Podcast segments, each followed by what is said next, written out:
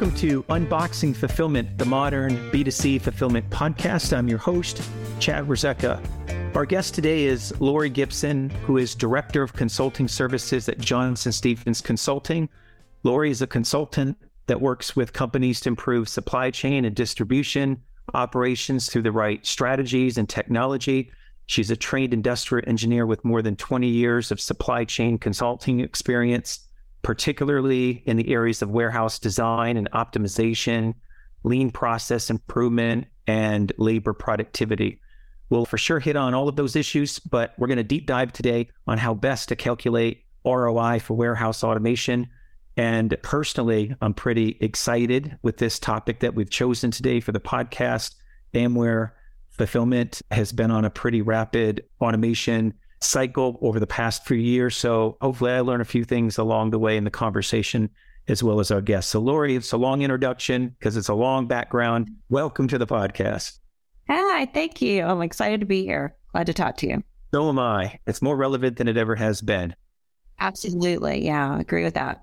Before we maybe begin and get deep into it, maybe just a better introduction from yourself than I gave you. I think our guests would love to hear how you kind of wound up doing what you are doing and the path that led you here today. Sure, sure. So I'm a Georgia Tech industrial engineer proud of that. And my first job really out of school was I went to work for Neiman Marcus as one of their industrial engineers in their distribution center.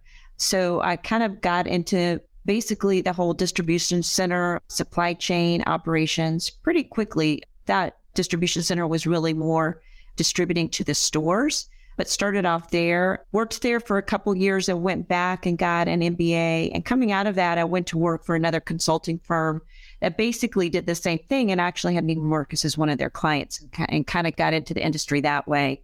Bumped around and took a few years off and then came back and then with another consulting firm, which is Johnson Stevens, which I've been with for about 14 years. And then we've actually been integrated into Hy-Tek intralogistics. And so starting at the beginning of the year, we're the consulting division for that company.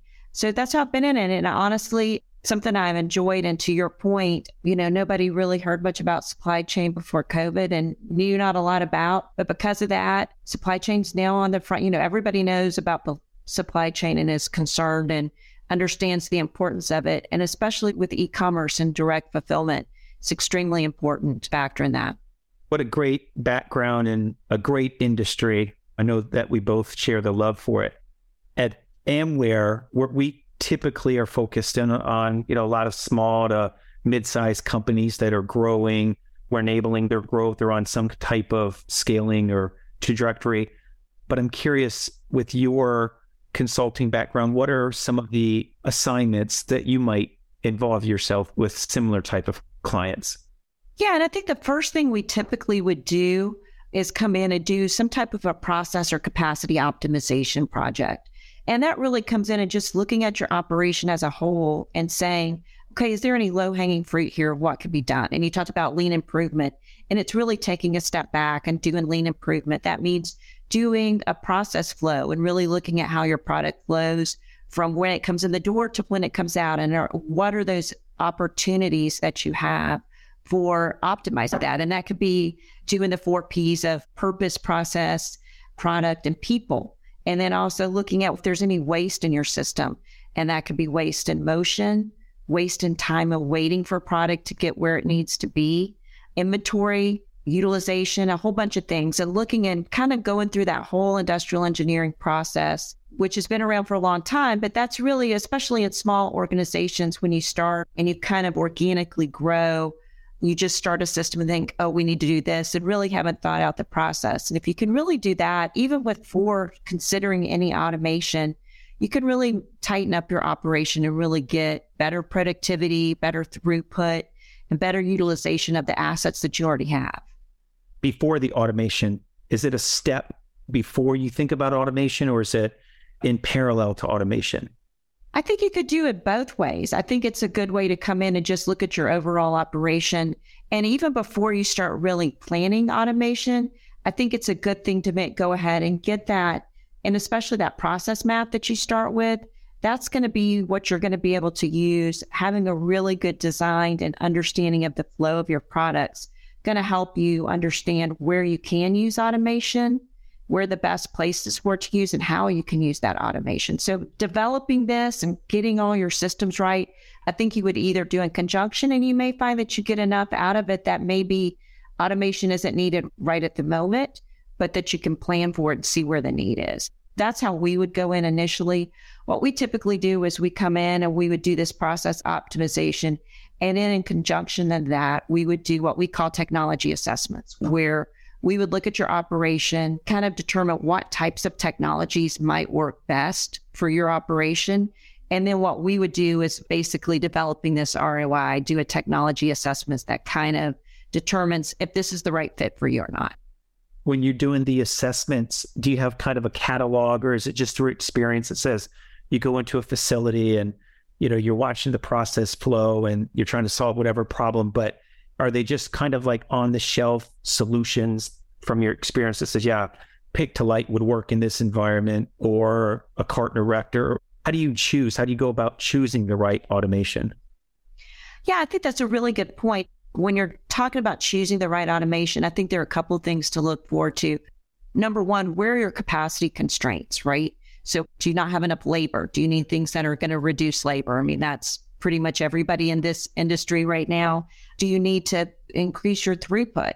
Is that as capacity a problem? Is your throughput a problem? Looking at where those constraints are and then finding the technology that works there. And also just, just looking at your processes. Some things we may look at, you know, you talked about a carton erector. You may have so many different size cartons, or you may not have enough throughput that it doesn't make sense I'd say some of that's our knowledge and kind of looking, you know, maybe if you have a smaller system, we're not probably going to do an assessment on a huge goods to picker type process, but there may be other things. But we'll look at a wide range of solutions, like you said, coming even from the receiving line all the way through put away, picking, packing, and your shipping, and kind of determine what makes sense in those and look at those, kind of come up with a whole package of things that make for your whole system. Maybe one or two will come out, maybe three or four, but kind of develop that whole network of automation that works for your environment. When somebody engages you, Lori, do most clients or prospects are they typically engaging you?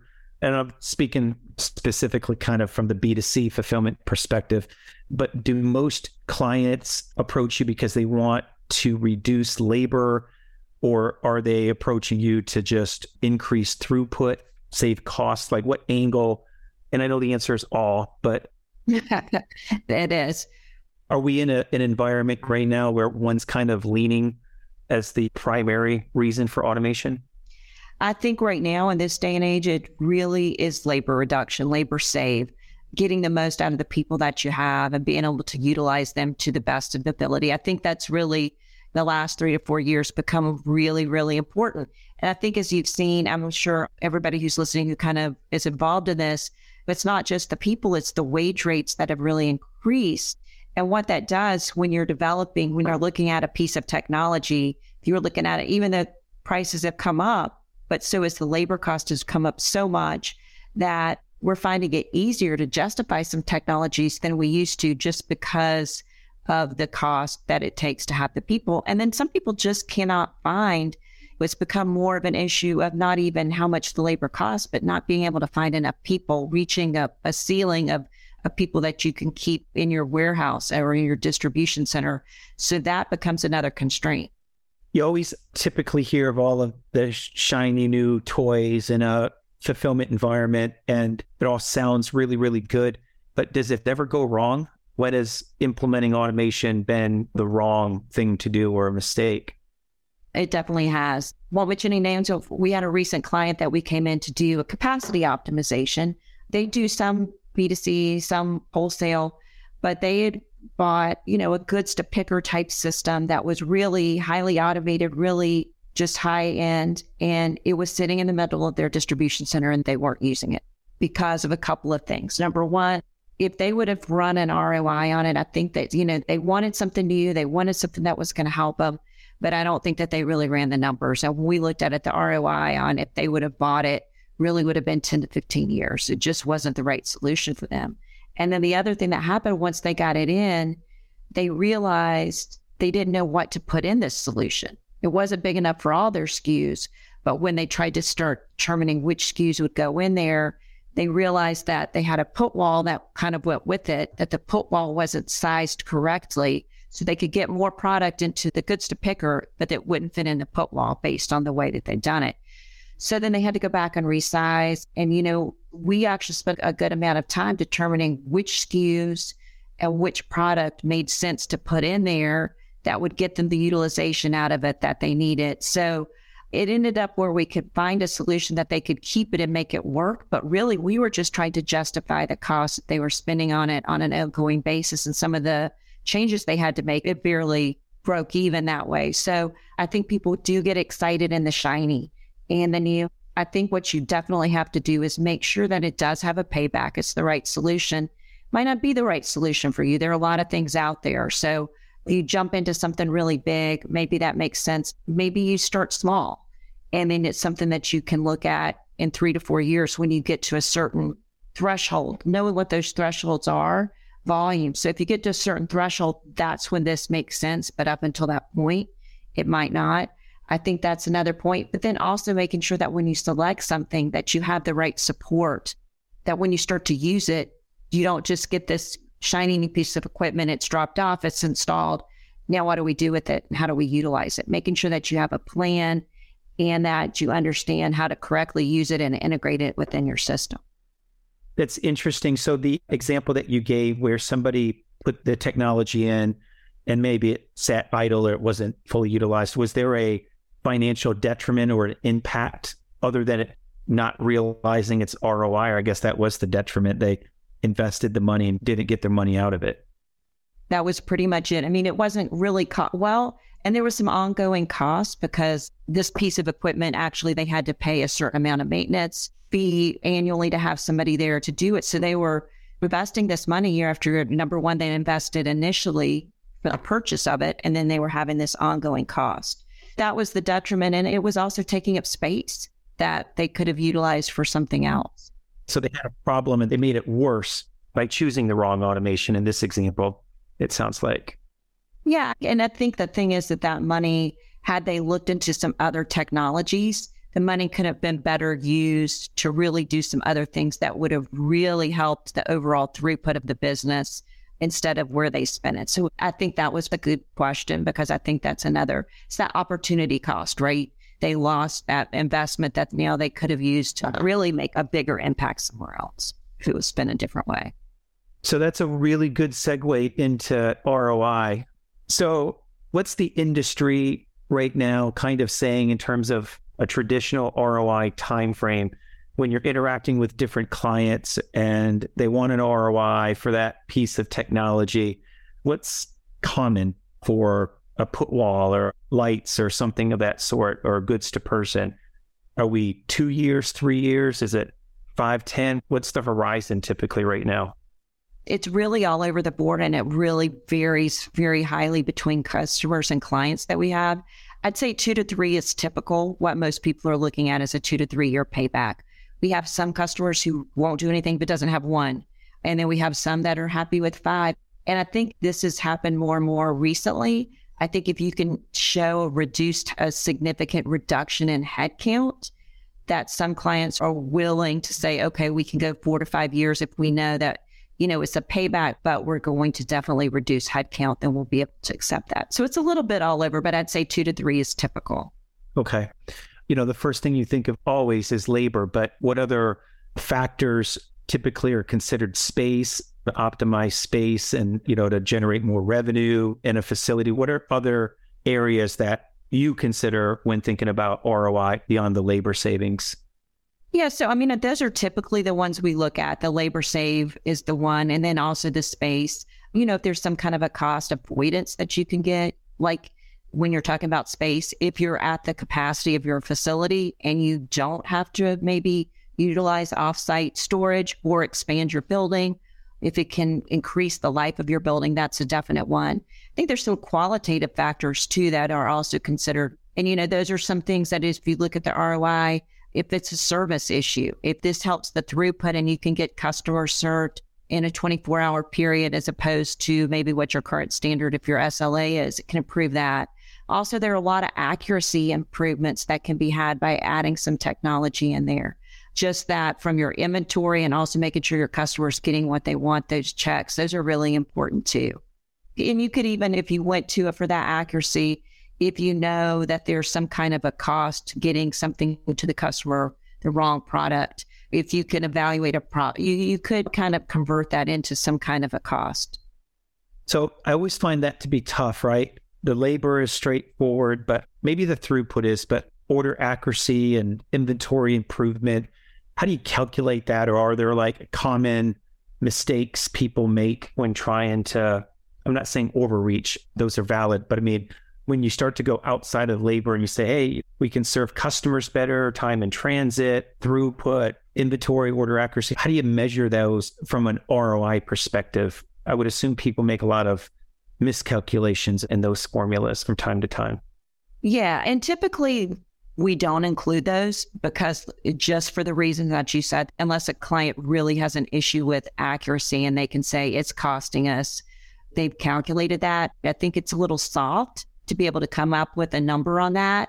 If you do have that, you could kind of add it in, but I think it's something that you would like to get the ROI based on your space and labor. And maybe those are one of those things that if you're close, maybe it's showing and you're kind of which way or the other, and you can add this in and say, this is an additional benefit. That's usually how we like to look at that as something that may tip the scale. Okay. I was going to ask you that. What that was another question I was going to follow up on is how do you get C suites to be more open minded to the investment to getting these capital expenditures approved? Is it in addition to the ROI? I guess it's the added benefits that don't have necessarily values attached, but things that we just talked about. You really emphasize other benefits like that. Right, right, exactly. And we do a lot of that where a lot of times the people that we work with are the operations people, and we sit down and we work with them and if this is something that they need to get in through the C suite, I think developing that good business case is really important. Showing them what their save is, you know, developing that really good ROI and having all the background and all the backup to prove it, some information on the technology. You know, there are a lot of new ones that are out there, but there are a lot of really good, tried and true technologies and making sure you have all your facts and figures. You know what the productivity rate is for each option and for what you have now, what that improvement's going to be. I think if you can really build a good base case, business case, and have all of those factors included, plus the qualitative things that show, look, we also think we're going to get better accuracy. We're going to have better throughput. It's easier to train people. People learn quicker when they, you know, put to light to really, if you have a lot of turnover, but we can train somebody in two days, they can be up and running 100%. Those are really good factors that you can bring in, as much information that you can bring in about what that technology is going to help. This episode is sponsored by Amware Fulfillment. Amware is a third party fulfillment company that provides pick, pack, and ship services to established direct to consumer brands. With fulfillment centers in every region of the U.S., Amware supports one to two day ground delivery to 95% of the country. In short, Amware takes care of everything after the click. Learn more at amwarefulfillment.com. I guess after all of that, and you submit the baseline for the base case for the approval business case, and you still have decision makers kind of stalling or not ready to have that decision point made, what does it come down to? Why do people still hold off on the approval, do you suppose? after you've baselined it and justified it, what ultimately prevents people from pulling that automation trigger? You know, I think some of it's just the fear of the unknown and technology. And I think good things to do is if you can work with somebody or whoever you're working with, you know, if you can take people out and have a field trip and see something that's actually in operation. A lot of people will be able to do that either if you work with consultants or integrators or even the direct with the manufacturer, the provider of the technology. And they can get you in and you could talk to people who've utilized that technology and they can give you information. I think that can help too, because it, you know, if you haven't made that dive, it's a big capital investment.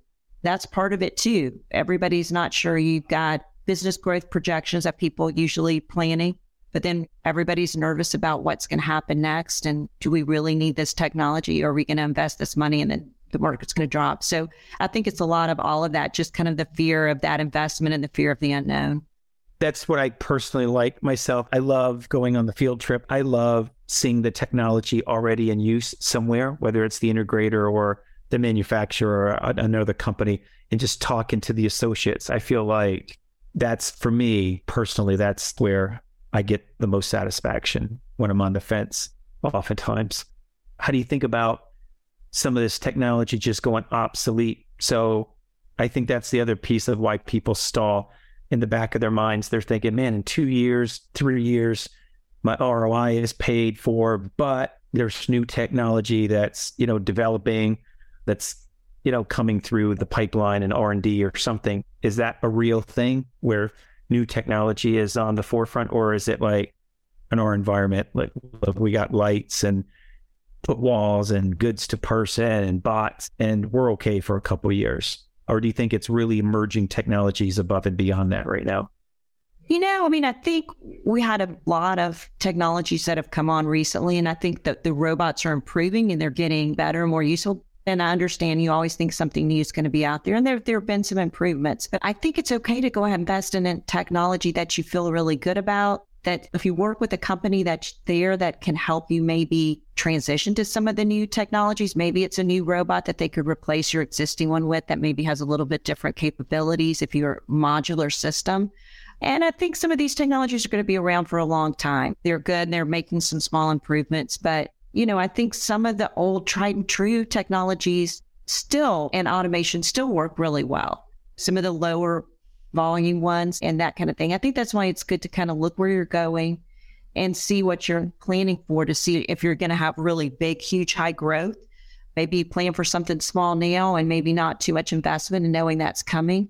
But I agree, there are definitely going to be improvements in technology, but I think it's incremental, if that makes sense. I don't think you're going to see something that's going to come out in the next three or four years that's going to double productivity over something that's already out there. Do you think in five years, for an example, do you think inside the four walls of a fulfillment center are dramatically different or certainly better? But would we walk in five years from now and be like, man, this really has been transformational? Or are we just in a kind of an incremental improvement stage, do you think, over the next five years?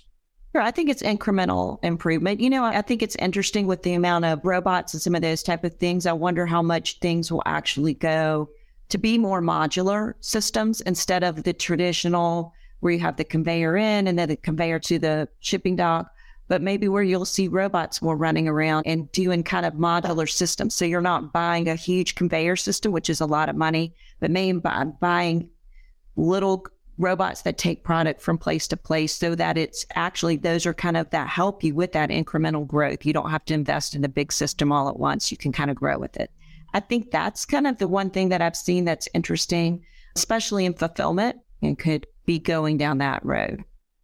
I agree. I think it's probably module. I think it's how they integrate with systems, integrate with technology, and how it evolves that way versus the traditional conveyance system that you're just fixed on some voice picking solution. It's likely bits and pieces of all coming together, which is good because there's a lot that's come to market and they're in different versions, right? Three or four versions deep now. So it's exciting. And hopefully it does address some of these challenges that we have, whether it's labor or throughput or whatever fulfillment facilities, you know, test with right now. So I love it. It's a good time. Lori, where else can listeners right now go to just learn more about you or about your organization? Well, you could go to our website. It's hightechintralogistics.com. And there will be a site on there for consulting that has more information about our consulting division if you want to look into that. We also do integration. We didn't really get into the whole WES, WCS, all the control systems like you talked about. And I think that's actually, as we talk about going down and what's going to happen in the future, I think that's where you're going to see a lot of innovation in those systems that are kind of working with the WMS or acting as a WMS. So I think those are some things. But yeah, that's where you can find out more information about us. Yeah, that's the enabler, really, that kind of connects it all. And you got to be strong in that aspect for sure. Well, excellent. Lori, thank you very much. It's been a real joy and pleasure. And we'll hold on after the podcast and catch up on a few things. But thank you on behalf of our listeners, thank you. And this concludes our episode of Unboxing Fulfillment, the modern B2C fulfillment podcast. Stay safe, everyone.